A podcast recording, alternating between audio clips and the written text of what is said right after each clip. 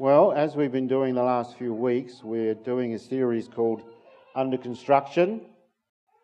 I don't know how well you can see that photo up there. If you can, there's tall buildings on the top and, and on, on the left side and at the bottom. And in the middle, there's a hole dug out and starting to put foundations for another tall building.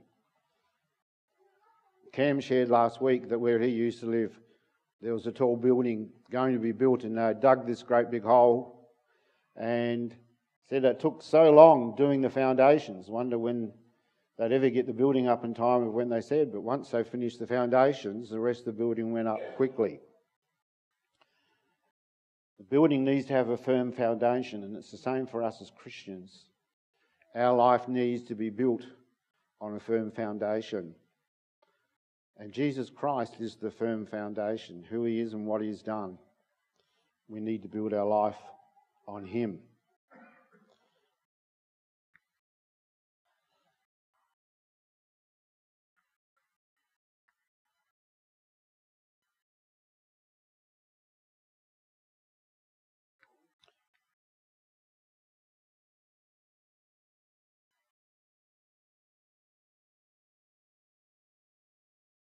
Don't think it's working. Can you move it on to the next one, Alyssa?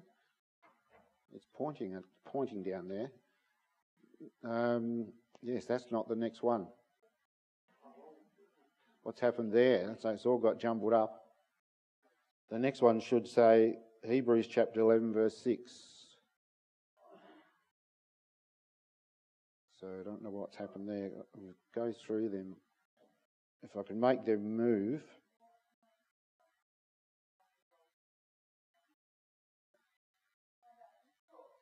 Okay. All right. Well, Hebrews chapter 6 says, without faith, it is impossible to please God. Without faith, it's impossible to please God. And without faith, it's impossible to be a Christian. I'm going to do an illustration about faith. And so, Mary, would you like to bring me your chair?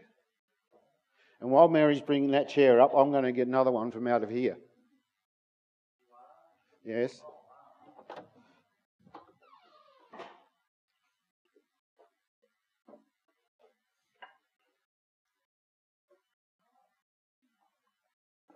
Aha, we've got it on the screen.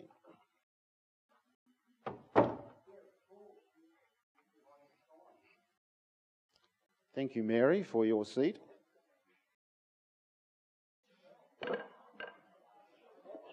It's a nice chair. Actually, I might put that one there. And this one here. Right. Now, without faith, it's impossible to please God. And I'm just going to do an illustration with seats. What's the purpose of a seat? What's the purpose of a chair? The purpose of it is something, something that us humans have made to sit on. Sit on in a comfortable position. That's its purpose, to hold us up. So we want a good, reliable seat. So, it wouldn't be very comfortable. And I don't know that it'd be very reliable. reliable. No, I wouldn't put my trust in that one. And what about this one? Feels pretty firm. Looks pretty good. Mary was just sitting on it. She trusted it. Must be all right. In fact, it's been in this um, building for years and people have been sitting on it every Sunday. Yeah, I could trust in that chair. So, have I put my faith in this chair? No, I haven't. I haven't put my faith in either chair. I'll get this pointer and see if this is working now. No, it's still not moving on to the next one. Oh, yes, it is. There we are. So James says, Then as the body without the spirit is dead, also faith without actions is dead. And he also says, James says 2, verse 18, I will show you my faith by my actions. So I haven't actually shown you action that I have faith in this chair. And it's not real faith unless there is action.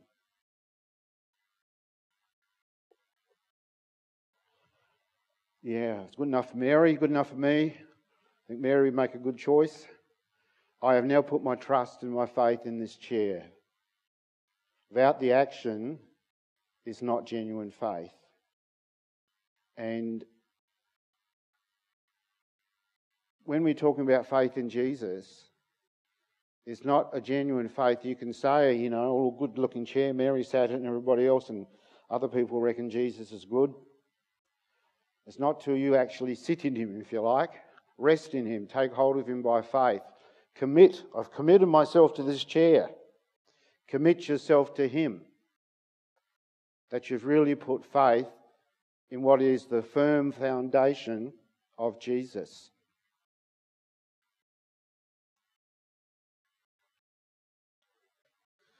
So, Cam, it's your turn. Are we going to. Yeah. Oh, to help me lift it up. Yep.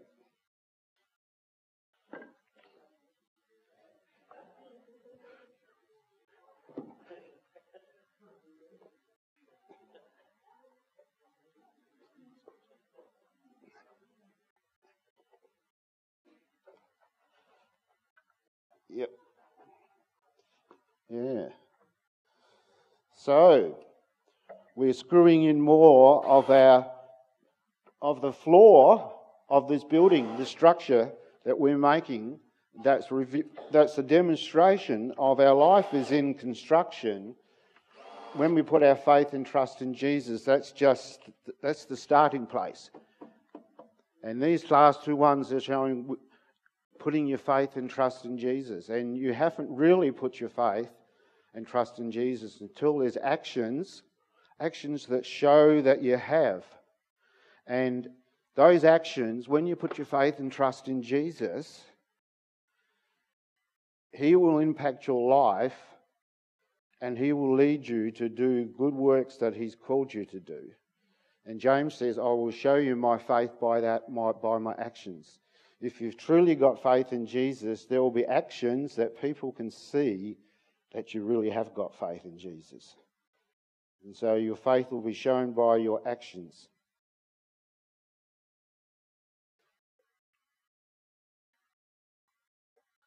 It's not working very well today. Doesn't want to move. Oh, there we are. No. It's going backwards. Got it. 2 Corinthians chapter 13 verse 5.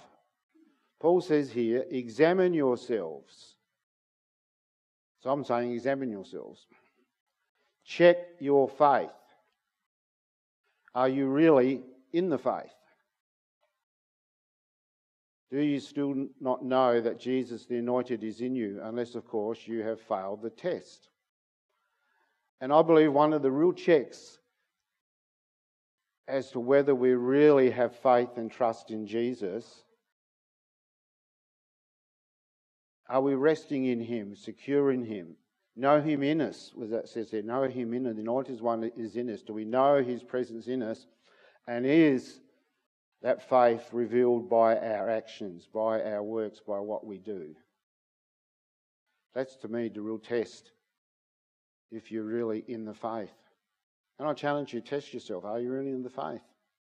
The people see by your life that your faith and trust is in Jesus. You're relying on Jesus, depending on Him. And that's what real faith in Him means. So, how do we get faith? Romans 10, verse 17. So, faith comes from hearing, that is, hearing the good news about Christ. So normally it doesn't come instantly. Faith comes by hearing the good news about Christ. For some people, it does come when they're very young. For others, I had to hear and hear and hear until faith came. And, and knowing Mary sat on this chair gave me more confidence I could put my faith in this chair because it was holding her up. And so if you see faith in action in other people's lives, their faith and trust in Jesus, that's something that encourages you too to put your faith and trust in Him. So faith comes from hearing the good news about Christ. It says in Romans chapter 1 verse 17, for in the gospel the righteousness of God is revealed, a righteousness that is by faith from first to last, just as is written, the righteous will live by faith. In the gospel, the gospel means in the good news about Jesus. That's what the gospel means. In the good news about Jesus, the righteousness of God is revealed. What does righteousness mean? Righteousness basically means to be right, to think right, to speak right, to live right. And God is righteous. God is always right in every way. And says, For in the gospel, a righteousness from God is revealed, a righteousness that is by faith from first to last. You see, all of us have fallen short of God's righteousness. We've all fallen short, and that's what's called sin. And that has caused us to hide from God. When Adam and Eve sinned in the garden, they hid in the bushes from God. And sin separates us from God. But the good news is, if we put our faith and trust in Jesus, because he paid the price on the cross for our sins, God now sees us as righteous, as though we never sinned. We're justified, just as if we never sinned, if we put our faith and our trust in Jesus.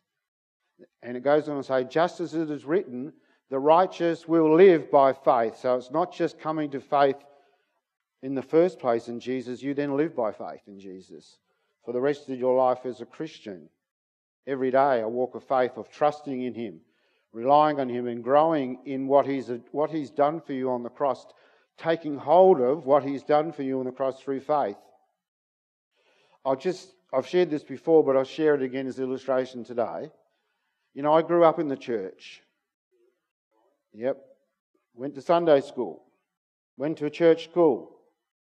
But it wasn't until Peter Walker back there invited me to a meeting at the Salvation Army here in Mount Gambier when I was 29. After hearing the good news about Jesus for so many years. But when I was 29, at the meeting in February 1980, the Salvation Army, I heard again, but this time Jesus said you can be ever hearing but not really hearing. That day I really heard.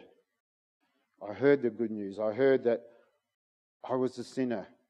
And my sinner had caused me to hide from God, it separated me from God. But Jesus Christ had died on a cross, the righteous one who never sinned, for my sins. And he paid the price for my sins. And if I put my faith and trust in him as my Lord and Saviour, I would know what it is to be righteous myself. My sin would be gone, God would see me as one who's right. And then he'd give me the power to live right. And so that night, I put my faith and trust in Jesus. And I really believed from that night, I knew from that night my sins were forgiven.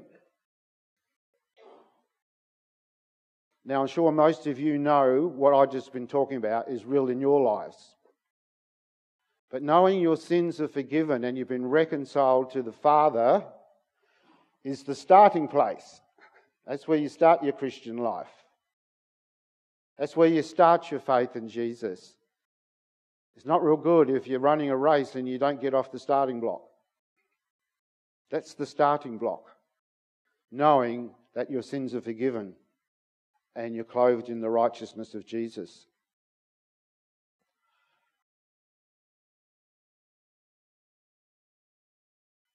See, He has called us to live a right life, a righteous life. And for myself, and I've shared this before, I knew the forgiveness of my sins, but I didn't know victory over some of my sins and I tried and tried, you know, for 30 years as a Christian. 30 years as a Christian. To get victory over a couple of sins that I can never get victory over. And I kept falling into them. You know, there's more to the Christian life than knowing your sins forgiven.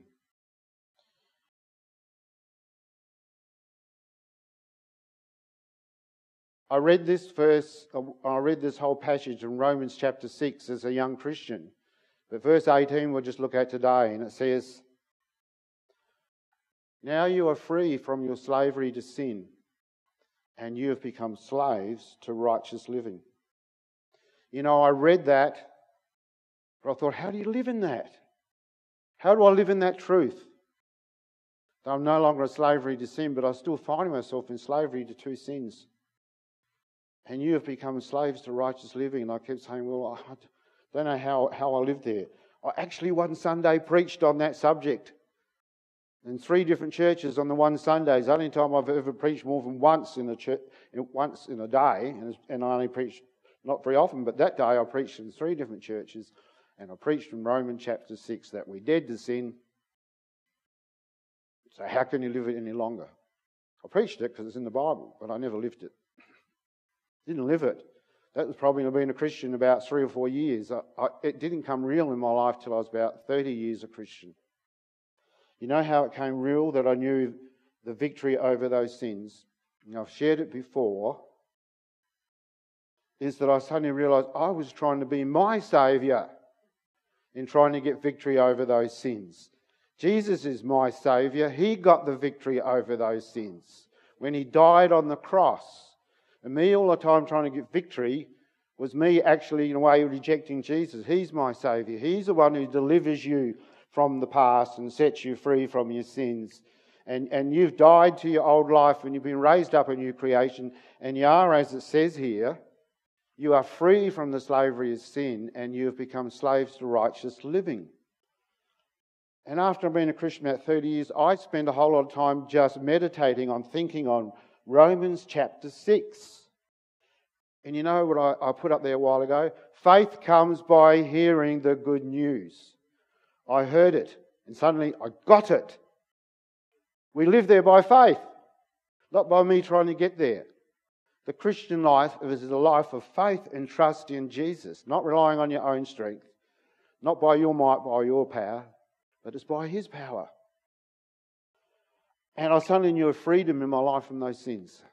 They were no longer a part of my life because Jesus has set me free. And it's only when I took what He'd done by faith, I lived in it.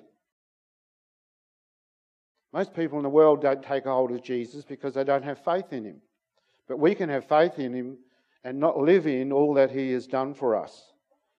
And really, we are called to be ones who represent Jesus. We're not really representing him fully when we're still bound in sin because Jesus doesn't sin.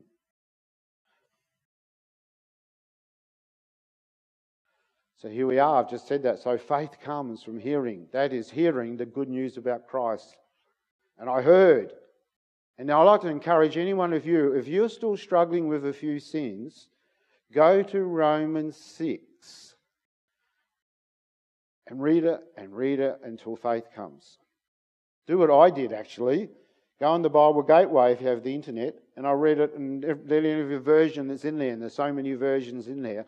And faith came by hearing the good news about Jesus Christ, and I knew that He had set me free, and I was no longer, those sins are no longer part of my life. I thank you, Father.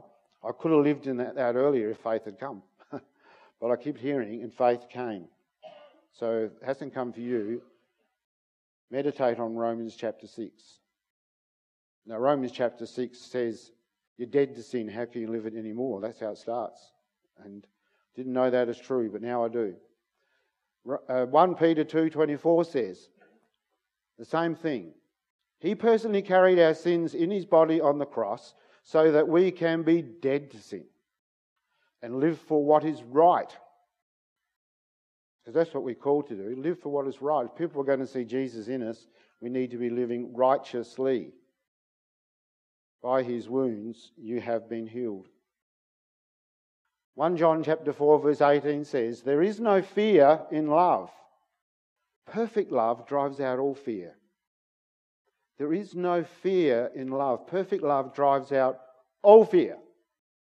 Any of you bound by any fears? Any of you bound by any fears? I certainly know Christians who are bound by all sorts of fears. I was bound by every fear you can think of, I think, before I became a Christian.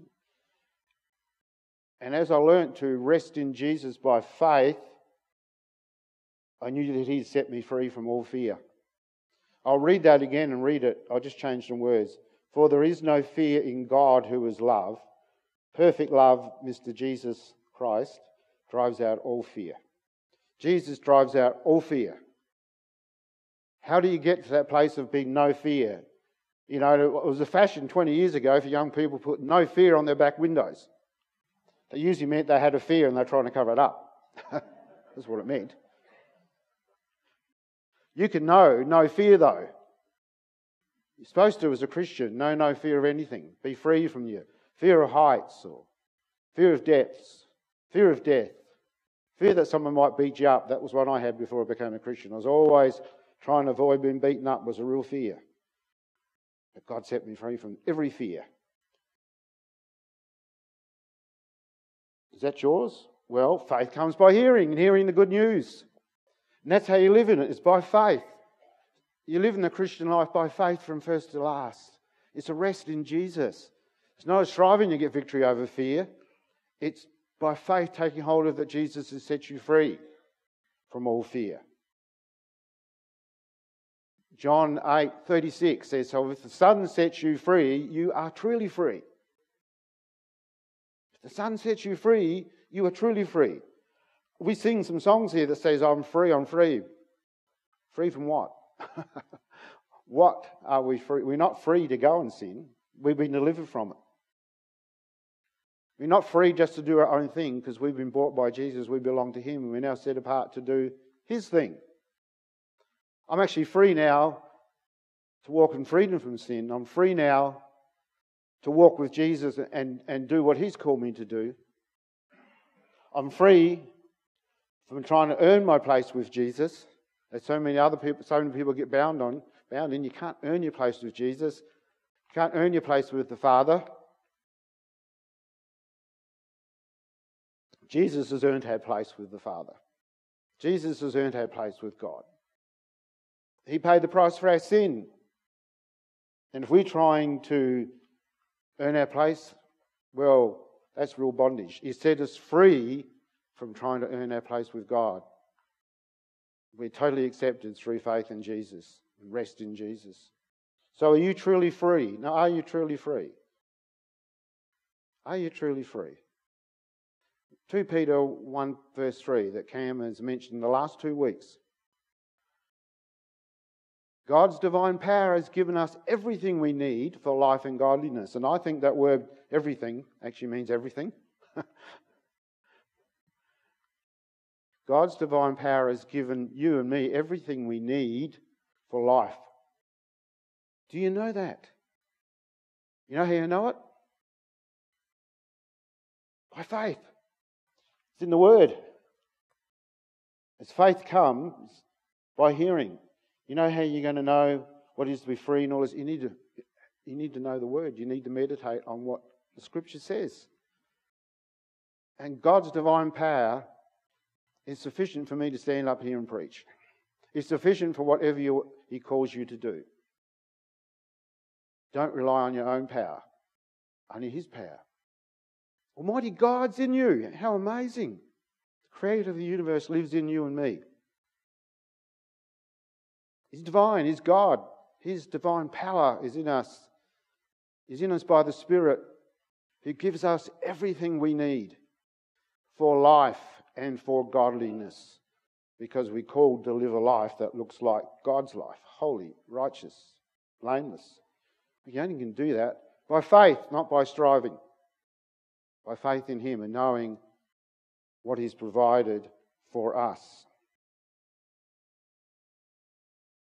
Here we are again. So faith comes by hearing. That is, hearing the good news about Christ When the Son of Man comes, Jesus said this in Luke 18, verse 8. He said, When the Son of Man, and the Son of Man is Jesus, he said, When the Son of Man comes, will he find faith on the earth? Interesting question. Good question. Jesus is coming back, and Jesus talked about himself here. He's coming back to take over and run this planet.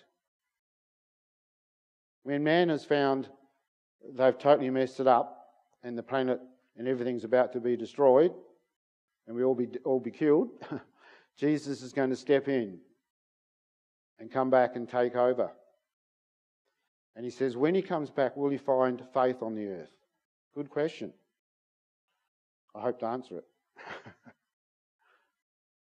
We're going to look at what, have a look here in Matthew 24 for a minute. And verse 3, Jesus is speaking to his, no, the disciples are actually asking Jesus a question.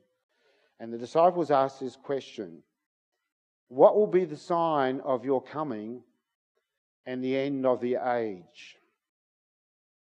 What will be the sign of your coming and the end of the age? And then Jesus gave them a whole lot of signs. They asked for a sign, he gave them a whole lot. Because this age is going to end. It's going to end when Jesus comes. And the first sign he actually said is there'll be wars and rumours of wars. Well, there's been a couple of big rumours in the news lately. Last week, one of the headlines on the news was Russia, um, China is preparing for World War III. And the same was a headline on the news about three months ago that Russia was preparing for World War III. There's a rumour of war, big war, World War III. Jesus said the first sign was there'll be rumours of wars and rumours of wars. And so Jesus is coming back soon. Now, the next two verses are looking at faith. We're looking at faith today. And this is in regards to what Jesus said as signs of his return.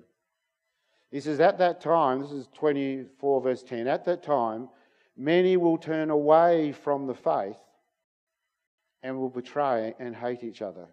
I reckon that many words a scary word. At that time, many will turn away from the faith and will betray and hate each other. I personally actually already know many who have turned away from the faith, and I've had persecution from some of them. So they're gone from being someone strong in the faith to persecuting a person in faith. I hope you and I won't be one of the many. Because Jesus said this. He said the many are going to turn away from the faith. I hope you and I will not be one of the many. I already know many. Matthew 24, verse 12 and 13 says, Jesus said, another sign, because of the increase of wickedness. Because of the increase of wickedness. Have you seen any increase of wickedness?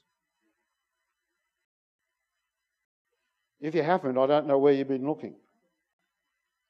Just for example, 24th of January. Does anybody know what happened on the 24th of January, just gone? New York brought into law full term abortions, right up to end of nine months, abortions for any reason. And then the governor of one of the other states has said, I can do better than that.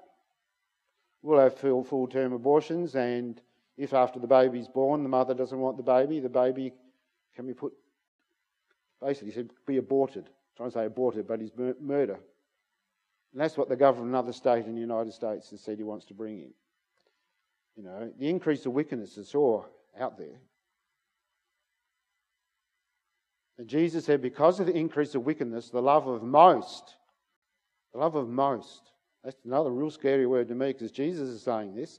The love of most will grow cold, but the one who stands firm till the end will be saved. I hope you and I are not going to be one of the most who will fall away. Because Jesus said, most will. If Jesus said it, it's got to be true.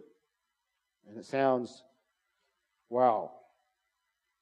Jesus said, because of the increase of wicked, the love of most will grow cold, but the one who stands firm till the end will be saved. I'm planning to be one who stands firm till the end. That's my plan. So, how do you fulfill that plan? there it is. That's how you fulfill it. So faith comes from hearing, that is, hearing the good news about Christ. So we need to hear over and over and get even more deep into the fullness of what it is to walk in Jesus. And if we stop hearing, I think, think of some of the people I know who have fallen away from the faith. I can read this verse and put some other words in it to say what's happened to them. And I can say about them, faith has gone from not hearing, that is, not hearing the good news about Christ. They got hurt or disillusioned or something in church, and so they stopped coming. Then they stopped meeting with their home group. And they stopped reading the Bible. And faith went. And I now even got persecution from people who used to be ones who built me up in my faith, ridicule me because I still believe in Jesus. And so, how are you going to stand firm? You need to keep hearing right the way. If you stop hearing faith, well, I've seen it in others, I've seen it go. So, just to finish today, examine yourselves. 2 Corinthians 13, verse 5. Examine yourselves. Check your faith. Are you really in the faith? So, ever, have you ever really sat in the chair of Jesus and taken hold of him by faith and, and living in him and resting in him? And if you have, have you got off the starting block? you know, if you have, you know your sin's forgiven. But do you know freedom from sin? Do you know freedom from fears?